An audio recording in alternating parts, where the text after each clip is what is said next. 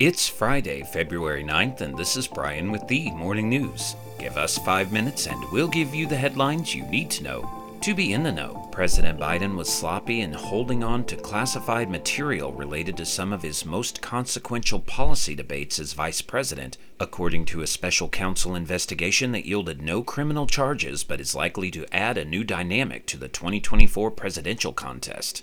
Mr. Biden willfully retained and disclosed to a ghostwriter classified materials while he was a private citizen after his vice presidency, including documents about military and foreign policy in Afghanistan and notebooks with Mr. Biden's handwritten notes implicating sensitive intelligence sources, according to a report from special counsel Robert Hur made public Thursday. Mr. Biden's lapses in attention and vigilance demonstrate why former officials should not keep classified information unsecured at home and read them aloud to others, Hur wrote in the 345-page document.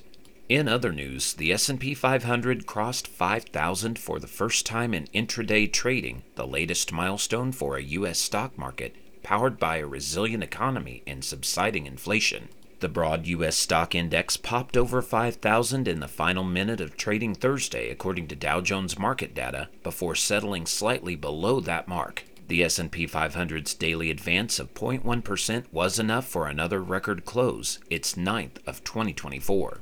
The benchmark index is up 4.8% in 2024, helped by gains in shares of companies ranging from technology to healthcare to financials. The Dow Jones Industrial Average gained 0.1% to its 11th record close of 2024. The Nasdaq Composite rallied 0.2%, leaving it 1.6% off its record close from November 2021. Inflation has cooled from historic highs, meanwhile, leading central bank officials to consider when they will begin lowering interest rates.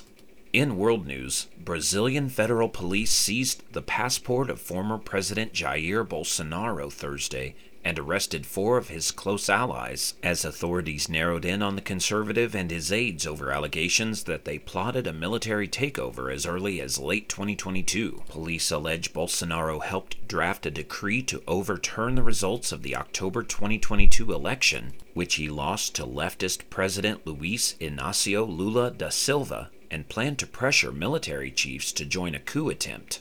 Bolsonaro, who has not been charged in the case, denied the existence of an attempted coup in a television interview with Brazilian media Thursday.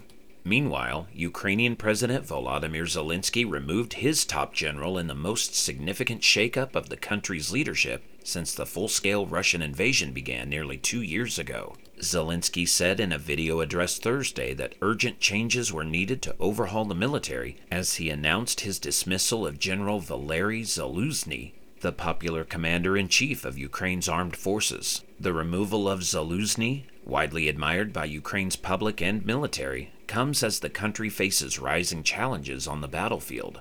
Its manpower and equipment are depleted after a failed counteroffensive last year, and Russia is on the attack, while additional military funding from the U.S. is in doubt amid deadlock in Congress. The move carries significant political risk for Zelensky, by some polls, Zaluzhny is the most trusted public figure in Ukraine and is seen as a potential rival for Zelensky, although the general has never publicly voiced political ambitions.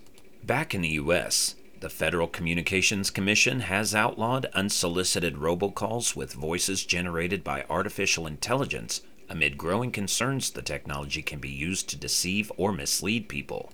In a unanimous decision released Thursday, the FCC said AI generated voices in unsolicited robocalls are prohibited under the 1991 Telephone Consumer Protection Act, which restricts marketing calls that use artificial and pre recorded voice messages. The move comes as the agency investigates a Texas based company for using AI generated robocalls in New Hampshire last month, mimicking President Biden's voice. Callers who use AI technology must get prior consent from the people they are calling, the FCC said. Now you know, and you're ready to go with the morning news. Share this with a friend and subscribe to us wherever you listen to your favorite podcast. You can also sign up for our newsletter at themorningnews.com. Thank you for listening.